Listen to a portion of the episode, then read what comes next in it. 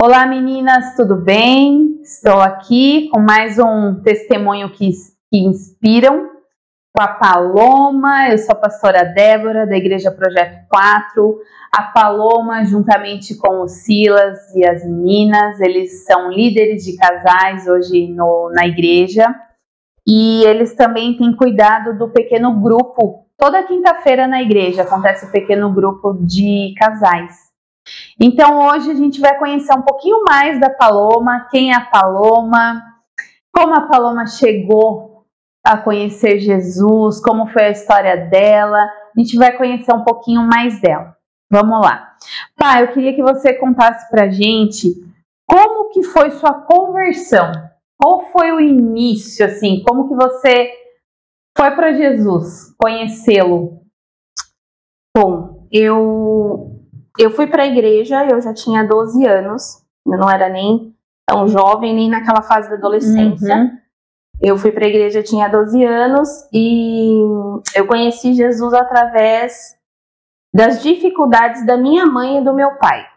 Né? Tem até aquela história que a gente fala que uns vêm pelo amor, outros vêm pela dor. Uhum. E eu fui pelo amor, porque a minha mãe e o meu pai estavam passando por uma situação difícil eles foram pela dor buscar ajuda, cura. E eu tinha 12 anos e eu acompanhei a minha mãe. E aí eu fui junto com ela num culto. E aí a gente foi nesse primeiro culto foi amor à primeira vista. A uhum. gente se apaixonou por Cristo e a gente ficou, porque ela estava muito sedenta, machucada e precisando da cura, e eu acabei ficando por ela, com Sim. ela. Então eu conheci Jesus com 12 anos na igreja. Não lembro o nome da igreja, era uma tenda. O primeiro culto que a gente participou. E desde então a gente nunca mais saiu. Amém, tá. Amém. E o seu batismo foi na sua juventude? Como que foi esse processo com Deus, né? Porque a gente sabe que a nossa geração é uma geração um pouco diferenciada, a geração de hoje é outra geração, mas assim, para você na época, você lembra a questão de se batizar, é, os significados de tudo aquilo que você começou a viver dentro de uma igreja? Você entendia? Sim, sim. Foi, é, como eu disse, quando eu tinha 12 anos, eu brincava de Barbie ainda. Hoje, né? Não é. A molecada aí de 12 anos, meninada de 12 anos fazem outras coisas. Eu ainda brincava de Barbie, eu era muito caseira, eu nunca fui de, de sair, de curtir, balada. Eu nunca conheci esse lado, uhum. né? Que os adolescentes com essa idade começam Sim. a conhecer, a namorar, a ficar, o famoso ficar, né? E aí, como eu fui para a igreja com 12 anos, eu acho que o Senhor falou assim: vai antes para você não, não acabar se perdendo aí, né? E aí eu fui para a igreja, e logo que eu, que eu fui para a igreja, eu já comecei a me envolver em ministério, porque já era algo que ardia dentro de mim, que eu queria fazer. Se envolver. Eu queria me envolver, sempre foi algo que, que ardeu dentro de mim. Então eu chegava na igreja, eu queria arrumar as cadeiras, lavar o banheiro, eu perguntava o que tinha para fazer. E eu nunca fui de participar do grupo de jovens da igreja, que naquela época chamava grupo de jovens, né? Uhum. Na igreja. Eu nunca fui, eu sempre fui reservada. Eu sempre fui debaixo da asa da minha mãe, uhum. que também é um testemunho muito forte que uhum. a gente vai chegar nesse assunto. E como eu era muito, né, debaixo da asa da minha mãe, com meu pai, eu comecei a fazer parte do grupo das senhoras. comecei a cantar no coral das senhoras, comecei na época era mexer em retroprojetor. Uhum. E aí foi. Aí quando eu vi, menos de um ano, eu estava de segunda a segunda envolvida na igreja e fazendo por amor mesmo, porque o primeiro amor ele é maravilhoso, né? Sim. Quando você encontra Jesus, que você quer gritar para o mundo inteiro que você conheceu Jesus, que você ama e quer fazer por ele. E eu estava nessa nessa fase, sem maturidade, mas no primeiro amor. Sim. E um ano a gente mudou de igreja, a gente foi para outra igreja chamada Assembleia de Deus. E nessa Assembleia de Deus que eu me batizei, depois de um ano. Que aí eu comecei não vou dizer que eu comecei a entender o que era o batismo. Entender o que é o batismo, eu posso falar que eu sei hoje. Uhum. O que é o batismo, o significado verdadeiro. Mas eu comecei a entender que eu precisava do batismo. Uhum. E aí eu falei para minha mãe, eu falei, mãe, eu quero me batizar, eu preciso, porque eu, o pastor está pregando que eu tenho que me batizar, que a gente tem que ser batizado.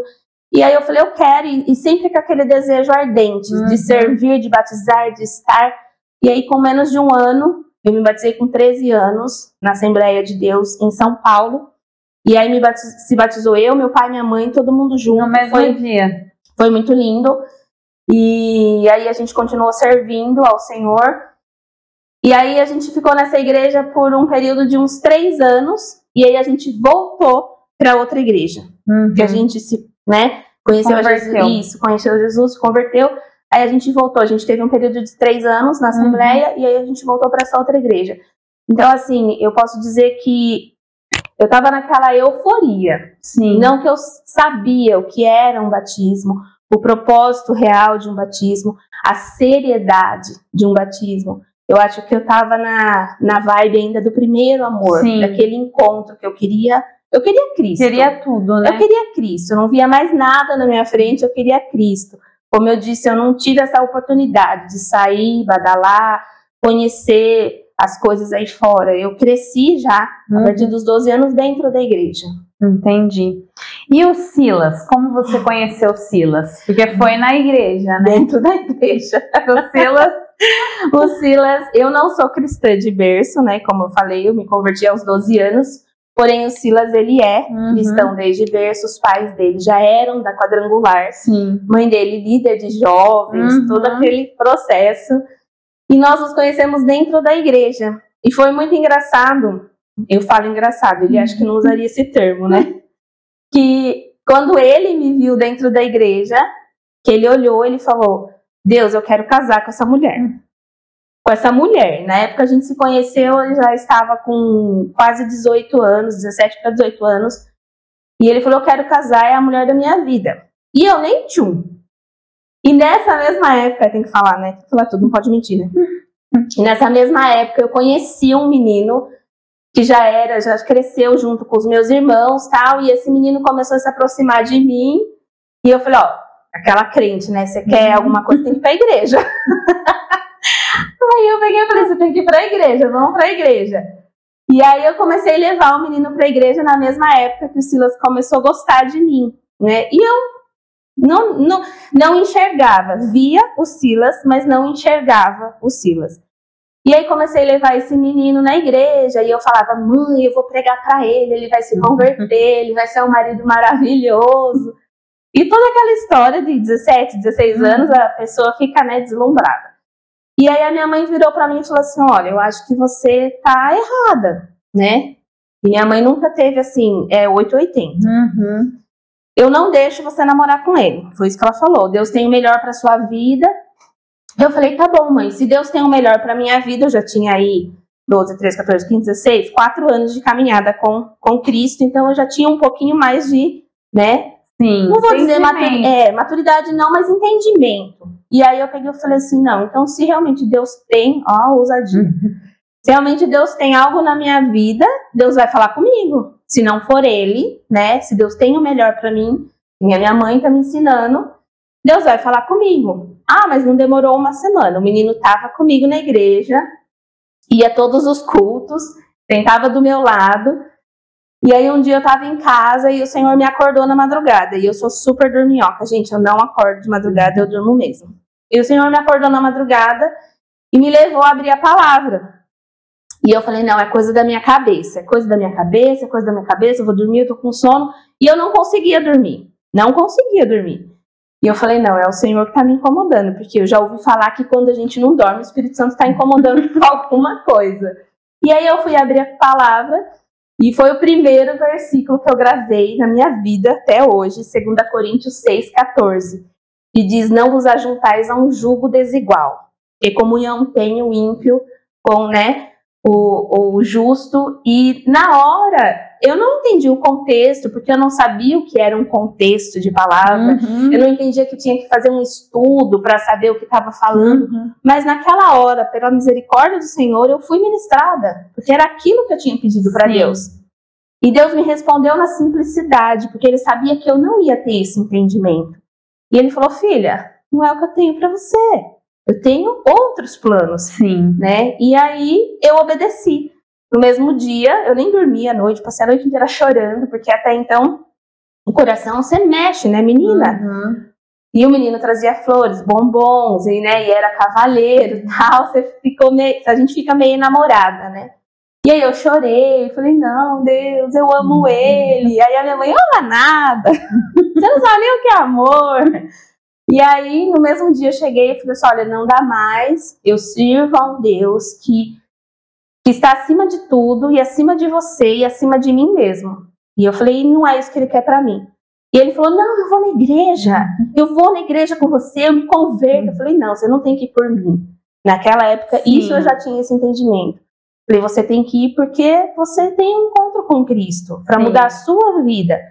E vai ser bênção na vida de outra pessoa. E aí entrou o Silas, né? E eu já não sabia disso ainda. O Silas já fazia já mais de um ano, um ano e meio que ele estava em oração pela minha A vida oração forte. na oração forte. E ele já estava em oração, e aí um dia eu estava no culto lá, né, na igreja. E aí, sabe quando você dá aquela passada de olho, assim, né? Aí você dá aquela voltada. Quando você olha duas vezes, já era, viu? Meninas, olhou duas vezes, o coração mexeu, balançou. Aí eu olhei de novo, falei, nossa, falei, o Silas, né, sentado ali.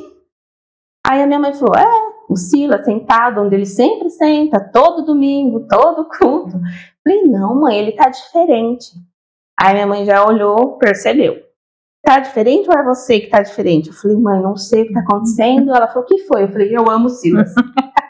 falei, eu amo Silas. Ela falou, não, ontem mesmo você já amava um. Falou que eu amava um. Hoje você ama o Silas? Eu falei, mãe, eu amo Silas.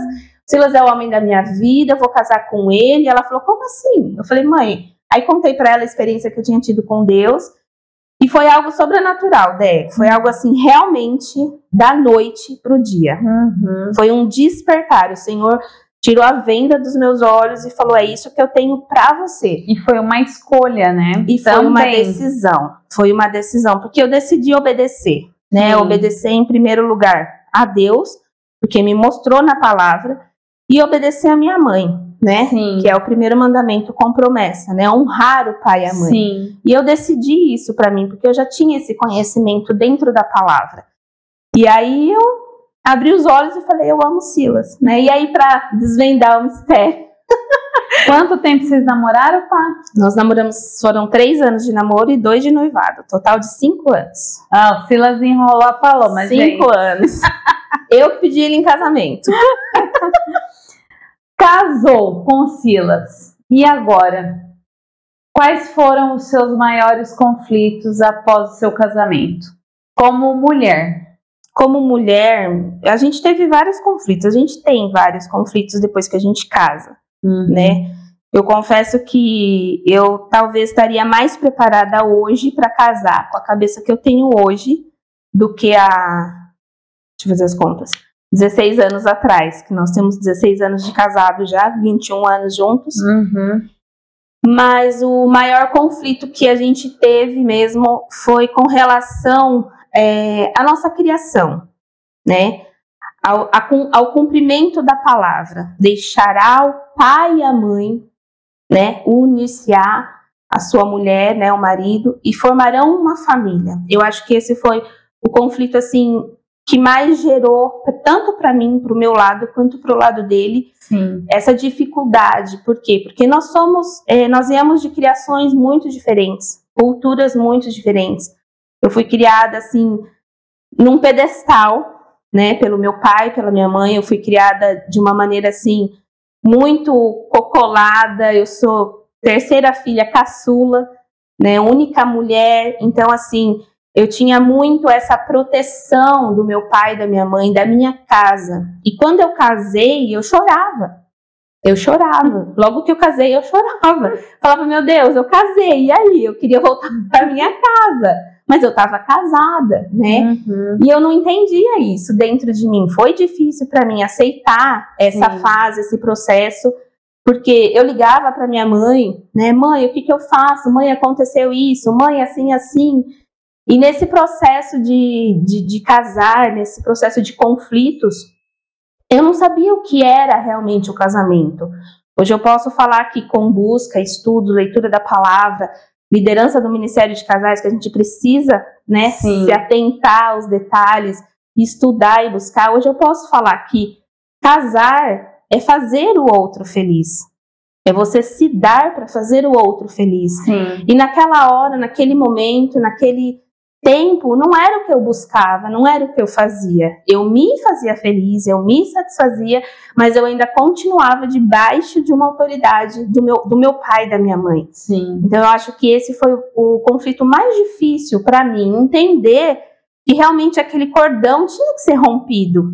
Né, foi difícil para mim, foi difícil para ela também, Uhum. né? Que esse cordão ele tinha que ser rompido, que a partir dali eu não ia deixar de ser a filha, a Paloma, mas que eu era a esposa. E quanto tempo você acha que levou para chegar nisso aí, tá? Nesse entendimento de eu preciso romper essa essa ligação que eu ainda tenho com os meus pais nesse sentido. Olha, Dé, eu acho que esse tempo ele é, ele é meio que indeterminado, porque nós, nós somos obras inacabadas na mão do Senhor. Então, assim, a gente é constantemente Eu afrontado. você está no processo. Não, assim, não, não no processo dessa cura. Isso para mim já foi muito bem resolvido. Eu já Uhum. passei dessa fase. É algo que não me machuca, não me dói. É algo que hoje eu entendo, né? Que eu tenho a minha família, a minha casa, que eu Sim. não deixei de ser a filha, né? Que eu devo, como eu falei no início, a honra, mas aquela obediência, aquela devoção, aquela, aquela coisa que não, eu preciso falar para minha mãe, eu preciso pedir para minha mãe, é, mudou. Eu comunico, mãe, Uhum. estamos indo, estamos fazendo. Agora eu sento com o Silas. O que nós precisamos fazer, Sim. o que nós vamos decidir, o que nós vamos resolver, né? Porque quando você casa, esse laço ele precisa ser cortado, esse cordão umbilical, esse vínculo, ele precisa até para a gente crescer, Uhum. né? Eu estava até assistindo uma live essa semana de uma moça e a moça falava que para os pais, né, que nós precisamos frustrar os nossos filhos. Nós precisamos permitir com que os nossos filhos passem por decepções, Sim. né? Então eu precisava passar por certas decepções, por certas frustrações, sem ter a segurança do meu pai e da minha mãe para que eu crescesse, para que eu Sim. criasse uma proteção, né? Então, assim, é, quanto tempo? Eu acho que foram longos anos, mas eu pude glorificar o Senhor pela vida do Silas, porque foi paciente, foi um homem de Deus, sempre foi um sacerdote, sempre foi um homem da palavra. Eu sempre falei que ele ele era o homem da, ele era o crente da relação, já usei esse termo várias vezes. E eu era mais o lado da razão, da emoção. Uhum. E ele não, vamos para a palavra, a palavra fala assim. E ele sempre teve muita calma, muita paciência, Sim. muito amor. E, e esperou. Eu acho que isso também é sensacional. Sim, é, é importante a gente falar sobre isso porque a gente acompanha, né, vocês também, vários casais, casamentos, que às vezes eles se frustram e acham que o casamento está falido por, por isso, por não conseguirem se acertar nesse novo processo, no novo, é, no novo lar, né, nas novas mudanças, e fica essa ligação com os pais, fica essa ligação com a família. Então acha que isso que eles vão viver, que é o novo, o lar, o relacionamento, tá minando, tá se frustrando, porque eu não tô conseguindo lidar com aquela Sim, situação, né? sim. Então, isso, essa fase, ela existe para todo mundo, cada um nas suas circunstâncias, nas suas adaptações, mas ela existe. É uma questão que um tem que entender o outro, tem que conversar. Acho que o diálogo, ele, né, coloca muito a Paloma Silas, a gente fala assim, que é 8 ou 80. Porque o Silas tem uma personalidade completamente diferente da Paloma, né, Pá? Completamente. E aquele dilema, né? Os opostos se, Se atraem. O lema é, é a verdade. Mas tinha que ser assim, senão não ia dar Exato, certo. é como eu e o Rô, a É. mesma coisa. Porque um vai ajudando o outro, um vai acrescentando na vida do outro, Sim. né? E quando a gente chama a Deus para o relacionamento, as coisas vão ficando muito mais claras para a gente também, né? Uhum. Não digo mais fáceis, porque não é fácil, mas as coisas, o nosso coração fica mais brando, né? A nossa forma de falar, de agir, a gente pensa mais e vai acertando os ponteiros, né, Pá? Vai acertando os ponteiros. E, Pá, em tudo isso aí, a gente vê muito a sua personalidade forte, né? Você sempre teve o Silas o oposto, né? Que o Silas é super calado. Mas falando de você, dessa sua questão da personalidade, como que você vê é, desde lá de quando você conheceu ele, você foi para o casamento, igual você falou, 16 anos depois talvez você faria diferente ou tomaria algumas ações diferentes, mas o que você vê na, na mudança da sua personalidade nesse processo? Muita coisa. É gritante. Eu não me reconheço. A Paloma tem a Paloma antes de Cristo e depois de Cristo, a Paloma antes do Silas e depois do Silas, né? É, como a Dé já falou mesmo, é, eu e o Silas nós somos água e vinho. É assim, é sobrenatural que Deus uniu ali, é só Deus mesmo para fazer esse tipo de milagre. Eu creio que Deus faz na, em outras vidas também. Sim. Mas eu aprendi muito com Silas a ser manso, a ser brando, a ouvir, né, a, a ter a um tempo determinado para todas as coisas, Eclesiastes 3. E como eu disse, o Silas ele é muito da palavra. Então, quando eu aprendi muito com ele que quando a gente vai falar, quando a gente vai agir, quando a gente vai pensar, tudo que a gente vai fazer, a própria palavra fala quer comais, quer bebês, que seja tudo para a glória do nome dele. Sim. E aí foi isso que ele me ensinou e vem me ensinando diariamente, né? Tanto que ele, ele, ele foi muito sábio. O tempo que eu fui a tola, né, do relacionamento, porque eu tive esse tempo em que eu era tola, em que eu achava que eu tinha razão, em que eu achava que quando eu ganhava uma briga, uma discussão, eu batia a palma e eu me vangloriava com isso. E nesse tempo todo, ele teve a sabedoria Sim. de se calar e esperar, né? E aos poucos e plantando a semente, orando e me ensinando a ser uma esposa, a ser a mulher que eu sou hoje. Eu não sou perfeita, eu tenho muitas coisas ainda para mudar, para melhorar, como mãe, como esposa, como filha, como amiga, como pessoa. Mas o que eu mudei muito foi exatamente isso. Eu, eu batia no peito, não sei se você lembra, e eu falava, eu sou assim, a pessoa quer, quer, não quer, problema da pessoa, né? Quer, quer gostar de mim, quer me aceitar e tudo bem. E não é assim, né? Uhum. As pessoas ainda usam aquele termo, né? Nem Jesus agradou todo mundo, por que, que eu vou agradar? Eu usei muito isso. E é errado, nós precisamos ter o tempo todo essa mudança de mente. Né? Nós precisamos, e isso eu aprendi muito com ele, dentro da palavra, como eu disse, né? Por que, que o Silas, eu falo muito do Silas e da palavra, porque o passatempo do Silas, quando ele era né, adolescente, era decorar versículo da Bíblia. Uhum. Então, assim, o Silas ele sempre foi muito ligado, dedicado, né? dedicado à palavra do Senhor, ele foi muito, é, como é que fala a palavra? Realmente voltado para aquilo que o Senhor né, quer de nós. E ele me ensinou muito dentro da palavra a ter essa mudança, né? E me ensina até hoje, né? Tanto que às vezes, às vezes a gente tá tendo umas DR, porque tem, né, né? Vamos falar o que é verdade, a gente tem as DRs. E aí eu falo para ele, você não vai falar nada? E não sei o que. Eu quero que ele fale, eu quero que continue a conversa. e ele olha assim. Não, não fala nada. Não vou falar nada, eu vou só te ouvir. Depois que você falar, depois que você se acalmar, uhum. aí a gente pode conversar, ou pode ser amanhã. E aí aquilo me deixa mais uhum. brava ainda, porque eu quero que ele fale, ele não fala. Mas eu tenho aprendido muito com ele, né? Uhum. E uma das palavras que ele me deixa, me deixa assim, a todo instante, é quando aquela mulher foi pegar em adultério, né? Que queriam apedrejar ela. Até essa semana a gente tocou nesse assunto de novo e, e toda vez ele fala. O que que Jesus fez? Jesus foi lá e já julgou e já fez e já resolveu. Ele era Jesus, ele podia fazer. Mas o que que ele fez? Ele se abaixou, ele começou a escrever no chão, talvez desenhar, ninguém sabe o que Jesus fez, mas ele teve um tempo para pensar, para depois agir, para depois responder. E aí ele fala para mim, princesa, quando ele vai brigar comigo, ele me chama de princesa.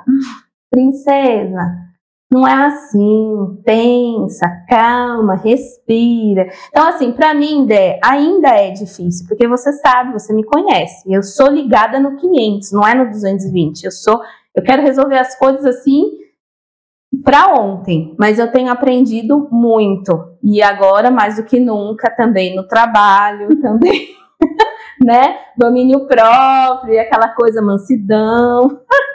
Estou até pensando em marcar um yoga. Brincadeira. Amém, pá. É uma pergunta que eu gosto muito de fazer, meninas, é, principalmente nesses testemunhos, porque geralmente as pessoas frequentam a igreja. Então, a igreja, ela tem que ter um significado na vida das pessoas. Então, se você frequenta um lugar, esse lugar ele tem que fazer a diferença na sua vida. E a igreja é isso, é um movimento. É, Deus chamou a igreja para isso, para transformar vidas. Então, a pergunta que eu quero fazer para Paloma é: quando ela chegou no P4, eu queria que ela contasse para gente por que e em qual situação ela chegou aqui. Porque nós conhecíamos a Paloma, nós somos padrinhos de casamento deles. E quando nós nos desligamos da igreja, que nós éramos líderes de jovens, a Paloma e o Silas estava junto com a gente. Já era líder de casais dos jovens. É, líder de casais dos jovens. Eles ficaram e aí nós é, iniciamos o P4 né, nessa fase. Mas mesmo assim a gente sempre teve contato, Sim. né, tá? Não um contato tão de perto, porque cada um tá vivendo sua vida, a gente no ministério, na igreja e tudo toma bastante tempo. É, e aí teve a situação da chegada deles no P4 e eu queria que ela falasse como que foi isso. Foi difícil. Foi, eu acho que uma, eu posso dizer que foi a fase mais difícil da nossa vida como casal. Caramba. Como, como pessoas assim, como família. Uhum. Né? Não foi tão difícil quanto casar, não foi tão difícil quanto custear um casamento, que teve toda essa fase que a Dé participou também. Não foi tão difícil como entender os processos, né, os primeiros processos do casamento, mas essa parte de, de chegar ao P4, a, a igreja, projeto 4, foi uma fase que, para mim, me machucou muito, porque eu estava machucada. E nós éramos da mesma igreja. Quando vocês vieram para cá, eu virei para o Silas e falei: a gente tem que ir junto. A Paloma ligada no 500, né? A gente tem que ir junto. E o Silas pegou e falou: Não, princesa, calma, não é assim. Nós temos um ministério aqui, nós somos responsáveis aqui. A gente não pode simplesmente abrir mão, virar as costas e sair.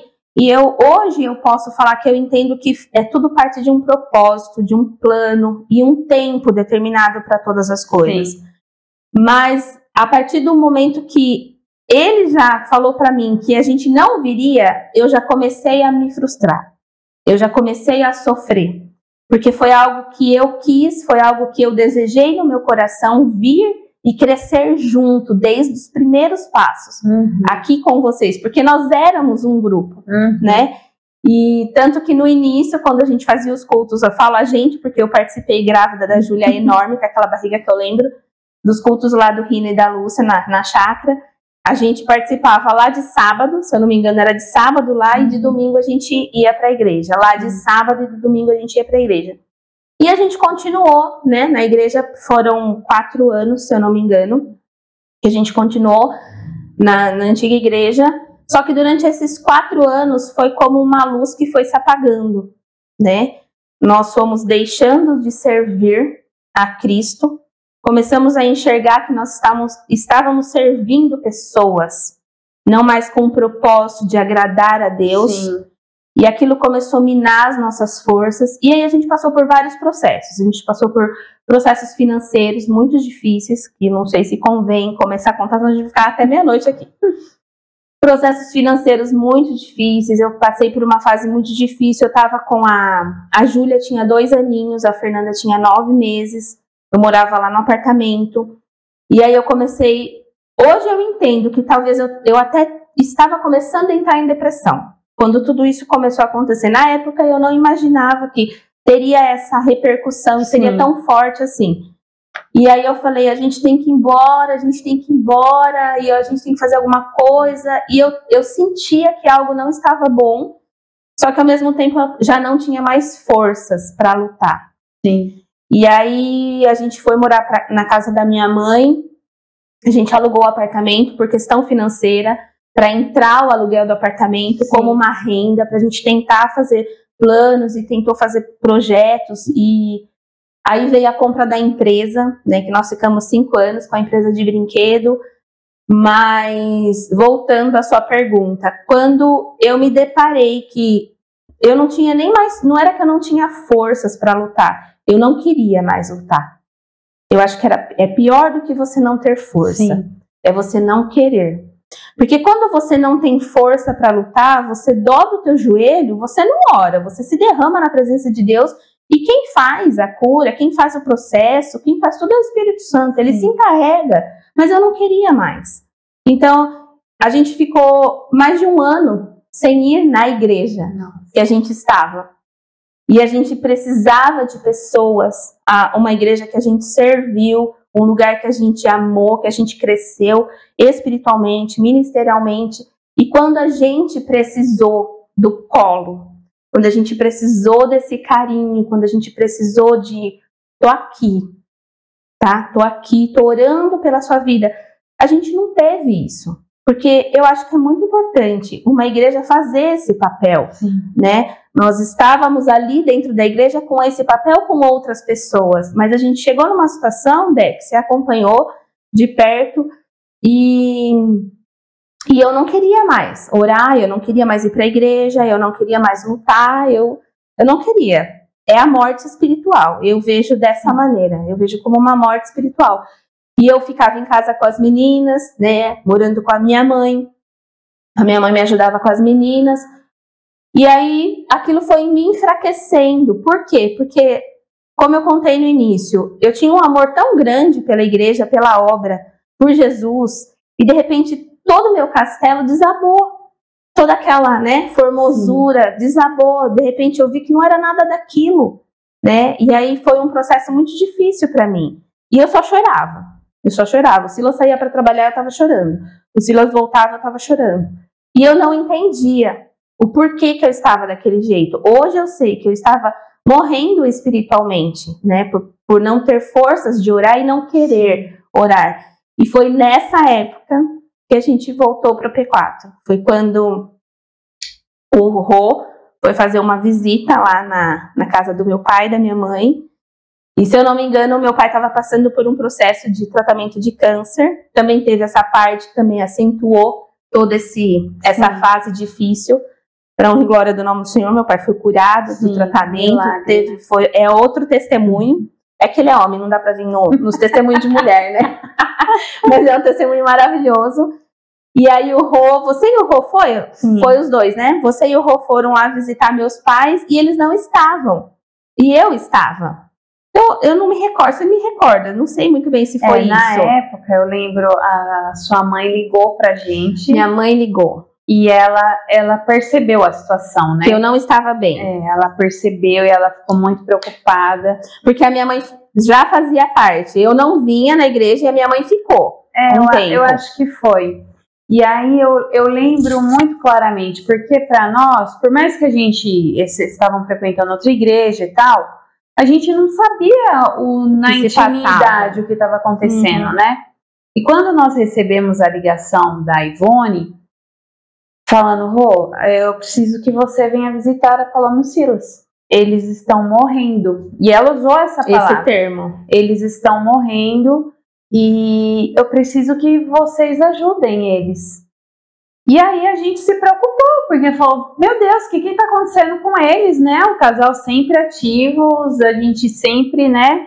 Soube que eles, né, na igreja, envolvidos e tal. Falou: Não, vamos ver o que estava acontecendo. E realmente a gente teve um choque, porque a gente não imaginava a situação que estava. E não tem como você saber de uma situação de alguém de perto, alguém de longe, alguém que já passou pela sua vida e você não ter Não ação nenhuma, nada, e você não fazer nada. Eu volto a dizer, esse é o papel da igreja, né? Nós somos a igreja, cada um de nós somos a igreja, e se a gente sabe que nosso irmão, ele ele tá doente, que nosso irmão precisa de ajuda, como que nós não vamos fazer nada? Sim. Não tem como. E é engraçado que eu vim saber dessa história, que foi a minha mãe que ligou pra vocês, tem menos de um ano. Sério, pá. Sério. Foi, foi uma conversa aleatória que a gente teve, e aí voltando nos fatos, falando, Sim. testemunhando, né? Não se entristecendo mais, graças a Deus.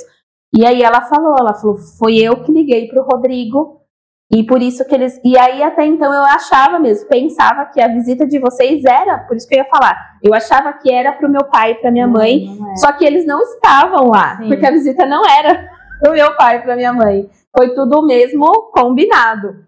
E eu lembro que nesse dia vocês chegaram lá, o Silas estava trabalhando Uhum. e eu não consegui falar. Eu só chorei. Eu só chorei.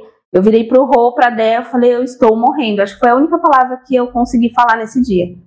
E aí o Rô ministrou, é, em poucas palavras também, mas ele orou, vocês oraram por mim. E aí no mesmo dia, a gente precisa conversar hoje à noite. Foi assim, papuf, né? Aí a gente já marcou. Vocês foram durante o dia, acho à tarde. Foi. E aí marcou no mesmo dia, olha, hoje à noite a gente se encontra, acho que 10 horas, na 9 de julho, eu nem lembro direito que foi isso, né? E aí a gente se marcou para se encontrar, e aí a gente teve nosso, nossa choração, chora, o choro com a oração, né, Dé? Uhum. E aí a gente, é, eu falo que a gente decidiu porque o pastor Rodrigo tomou a decisão. Não fomos nem nós que tomamos a decisão. Eu louvo a Deus pela vida do pastor Rodrigo, da sua vida, porque vocês tomaram a decisão. Eu lembro como se fosse hoje a, a palavra assim que ficou marcado no meu coração e no coração do Silas. Eu nunca vi o Silas chorar tanto na minha vida que nem aquele dia e falar as coisas que ele falou aquele dia, porque o Silas é fechado, Uhum. o Silas é na dele. E aquele dia ele se abriu e ele falou, até porque nós estávamos em, entre amigos, né? Sim. pastores, mais amigos, como a Dé disse, padrinhos de casamento. Então a gente tem uma história, né, Dé? E aí aquele dia você falou, o Rô falou, a partir de hoje eu não abro mão de vocês, eu quero vocês no P4. Então assim, não fomos nós que decidimos. Nós não tínhamos força para isso. Nós não tínhamos força para isso. É que nem eu, eu tô te falando, eu não é nem que eu não tinha força para orar, eu não queria mais. Eu não queria orar, eu não queria voltar para a igreja, eu não queria nem vir para o P4, já conhecia, eu não queria mais nada. Eu estava a ponto, acho que o próximo passo, se Deus não tivesse usado a sua vida e a vida do Rô, seria falar assim: não quero mais Deus. Pronto. Porque o que não é difícil acontecer hoje em dia, Sim. né? Hoje nós vemos famílias, às vezes, que acabam se perdendo e colocando a culpa em Deus por conta de consequências de, de, de coisas que passam pela vida, pela família, no casamento, seja lá qual for, igreja, ministério. E nós precisamos, como igreja, nos posicionar. Assim como um dia você e o Rô nos tirou, né, lá de onde a gente estava. Eu glorifico a Deus por, por conta disso. Amém, pá, amém. Glória a Deus. E a gente não pode ter medo, né? Eu lembro que quando a gente voltou da sua casa, é, eu e o Rodrigo, a gente entrou num conflito com nós, com Deus, e falar, Deus, O que, que eu tô que, que a fazendo? gente faz? Eles estão morrendo. Sim. Ele, a Paloma tá doente. A gente tem que fazer alguma coisa por eles. E o Rodrigo, daquele jeito dele, falou: Não, eu vou falar pra ele. Chega, chega. É, Ele ele brinca até hoje, né? Que ele pescou o peixe em aquário dos outros. Ele fala, Mas, pesquei mesmo. mas a gente viu a morte espiritual e eram pessoas que a gente sempre amou e a gente sempre teve uma consideração. E como que você vai deixar a pessoa, Sim. né? E glória a Deus por isso, né, pá? Hoje você vê tudo que Deus fez, né? A restauração, é, o mover também no coração do Silas, porque essa decisão tinha que vir da parte dele também, como sacerdote. como marido. É, ele sempre teve muito temor também. Então foi uma decisão difícil, mas foi uma decisão direcionada e vocês precisavam de cura naquela fase, né? E hoje, para honra e glória né, de Jesus, o, a Paloma e o Silas têm aí cuidado de casais, estando no ministério, né, pá? E tudo que Deus fez lá atrás, né? Quando eles cuidavam de casais jovens, jovens. dentro do Ministério de Jovens, Deus ele continuou isso na vida de vocês, né? O chamado. E aí eu quero que dentro dessa questão do chamado, hoje, quais são os desafios que vocês mais têm enfrentado liderando casais, fazendo o PG dos casais semanalmente? Como que vocês têm visto isso no tempo de hoje que nós temos vivido? As famílias. Olha, Dé, eu acho que eu conversei inclusive isso com o Silas e eu acredito que são dois desafios muito grandes. O primeiro desafio para nós, né, como líderes de casais, como estar à frente de um ministério de casais, é liderar a nossa casa primeiro. Uhum. É viver primeiro aquilo que a gente levanta para ministrar, que a gente levanta para ensinar, muitas vezes corrigir famílias, porque em amor é isso que a gente faz, dentro da palavra, instruir maridos, instruir esposas, instruir mulheres. O maior desafio como ministério, como líderes, é liderar a nossa casa. Sim. Porque um líder que não lidera bem a sua própria casa, que não lidera bem os seus próprios filhos, o seu esposo, a sua esposa, não tem propriedade para se levantar e falar. Sim. E nem eu já falei, eu ainda sou muito falha, limitada, tenho ainda muito o que ser moldada e lapidada. Mas eu tenho aprendido muito a trazer para mim tudo aquilo que eu busco, que eu aprendo para estar ministrando. Se eu vou ministrar para você, o meu ouvido está mais perto da minha boca, então eu tenho que ser alcançada primeiro. Sim. Né? Inclusive, a gente trouxe uma palavra, a gente, eu trouxe uma palavra no momento mulher, falando sobre Josué, né? A decisão que ele teve quando ele falou: Eu e a minha casa servimos ao Senhor. E dentro desse desafio que você trouxe, hoje em dia, qual é o desafio maior? O desafio maior é ter essa ousadia como Josué teve. Sim. Porque eu fui assim fortemente ministrada com essa palavra. Porque Josué, ele se posicionou. Ele não perguntou para o filho, para a filha, para a esposa, ele não perguntou o que vocês acham, vamos fazer uma reunião aqui para a gente decidir como é que a gente vai fazer. Josué era um líder, Josué estava à frente, ele não tinha, talvez ele não tivesse tempo para tomar essa decisão, esse posicionamento perante as pessoas, perante as pessoas que esperavam o posicionamento dele. E ele de determinou: eu e minha casa te servimos, Senhor. Hoje eu decido, eu e a minha casa te servimos.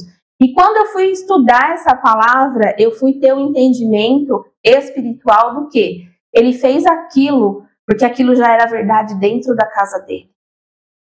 Porque senão ele não teria tomado essa decisão. Sim. Então ele não precisou questionar a, a esposa, a, né, a mãe dos filhos, os filhos, a família, porque já era uma verdade dentro da casa dele. Então esse é o maior desafio que eu trago para mim e para o Silas. Amém. Que eu, ele, as minhas filhas, que a gente possa ser, assim como Josué foi, posicionado, posicionado para ter propriedade Sim. de falar e ministrar. E o segundo desafio, o primeiro é o posicionamento, né? trazer para dentro de casa. E o segundo desafio que a gente vê é a constância, né? É a constância. Porque assim é muito difícil quando você é, vai aconselhar um casal, o casal geralmente chega para você, ah, eu estou vivendo mil maravilhas, eu fui viajar. Não, né? Não é assim que acontece, né? Ah, eu tenho milhões de dólares. Não. Vai falar, eu tenho isso de problema, meu marido faz isso, minha esposa faz isso, eu não estou conseguindo fazer isso. Aí você aconselha, você senta, você ora, você conversa, você manda mensagem e daqui a pouco aquilo parece que escorre entre as mãos.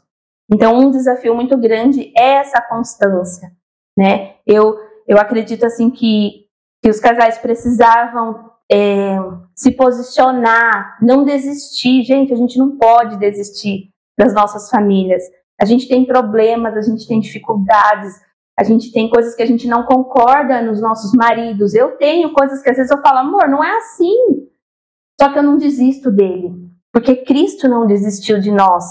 Então, essa constância tem ficado muito forte entre as famílias. Uhum. Ter essa constância. Ah, um dia vem no PG, ah, hoje não. Ah, eu já tô cansada. Ah, não, trabalhei o dia inteiro. Eu falo por mim mesmo, eu trabalho o dia inteiro. Se dependesse de mim, eu não estaria aqui 8 horas da noite para ministrar o casal. Eu não estaria aqui. Porque eu também tô cansada, minha casa para arrumar, filho para cuidar, Uhum. todas as coisas para fazer. Mas por amor, pela essa constância, por amor ao, ao Senhor, ao projeto que Deus tem, que é a família. Sim. Então, que os casais possam entender que essa constância, ela faz toda a diferença, né? Sim. Primeiro, viver para si, primeiro, trazer né, para dentro de casa, é um desafio como ministério. E o segundo é ter essa constância. Sim. Amém, pá. É... Para finalizar, como a gente falou muito da, da questão da morte espiritual, é, você trouxe agora essa questão da constância, e a gente acompanha muita gente morrendo, né, Sim. espiritualmente. É um desânimo muito grande.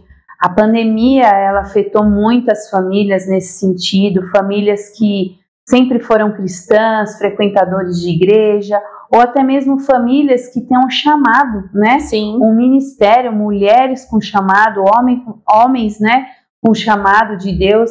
E a gente vê muita gente com essa morte espiritual, não consegue se erguer. Mulheres que já fizeram tanta coisa e hoje não conseguem fazer mais nada Sim. é, literalmente mortas espiritualmente.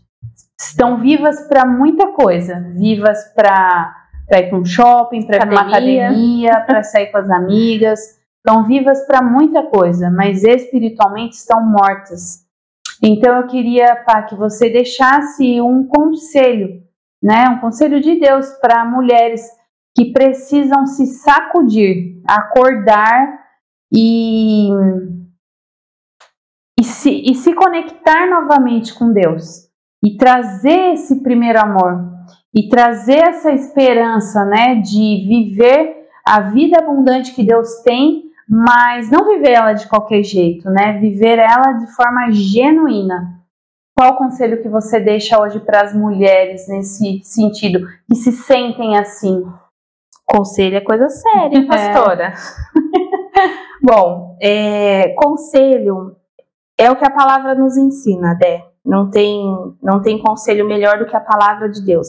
A palavra do Senhor fala: Conhecereis a verdade, e a verdade vos libertará. Sim. Então eu falo isso com propriedade, porque muitas vezes eu tive esse desânimo, eu tive essa vontade de desistir. Muitas vezes o inimigo foi usado através da minha fraqueza para falar no meu ouvido: você não é capaz, você não vai conseguir, isso não é para você. Então, para você, mulher, hoje que está nos escutando, é a palavra do Senhor, é a metanoia, é Romanos 12. Conhecereis a verdade, a verdade vos libertará, e é Romanos 12, ser transformado a todo instante. E como é que a gente vai conseguir ser transformado se a gente não abre a palavra do Senhor, se a gente não lê a palavra do Senhor, se a gente não conhece a palavra do Senhor? A gente vai buscar transformação em quê? Então, o conselho que eu dou para mim, para você, para quem nos assiste, é a busca constante da palavra do Senhor. Amém. Não existe milagres, é só o Senhor que faz. Nós não conseguimos fazer milagre. Hum. Ah, eu vou tomar um banho, vou sacudir a poeira, vou passar uma maquiagem e vai ficar tudo bem. Você vai fazer uma maquiagem, mas não vai ficar tudo bem. Porque o interior, só quem conhece mesmo é o Senhor. O batom, a maquiagem, a roupa, ela vai disfarçar aquilo que a gente tenta esconder de nós mesmos. Uhum. Então, que a gente possa ser mulheres verdadeiramente com a identidade firmada na palavra do Senhor, que você possa ter essa transformação de mente. Lá em Romanos 12, no capítulo 2, ele fala para a gente não se moldar ao padrão deste mundo, porque o mundo tem tentado nos sufocar. Porque você tem que ser linda, gostosa, porque você tem que fazer academia, porque você tem que ser isso, porque se você não aparecer na rede social, porque se você não ter tantas curtidas, porque se você não for isso, se você não for aquilo, você não é nada. Não. Eu falo uma coisa que eu trago pra mim. Eu tenho sim termos, né, Deck? Fazer academia, cuidar da casa. A gente tem que fazer tudo isso. A gente não dá conta. Não, não tô falando de mim, você dá. A gente não, a gente não dá conta. E tá tudo bem com isso. É. Tá tudo bem, a gente não é mulher maravilha. Nós somos feitas de carne e osso, mas o que você precisa ter é essa identidade firmada. Você é filha, você é amada e você é escolhida. Você pode até desistir, como eu um dia pensei em desistir do Senhor, como eu um dia não quis saber mais de buscar a Deus. Você pode até pensar e até desistir, mas o Senhor ele não desiste de nós. Então é a busca da palavra. Amém. Esse é o conselho.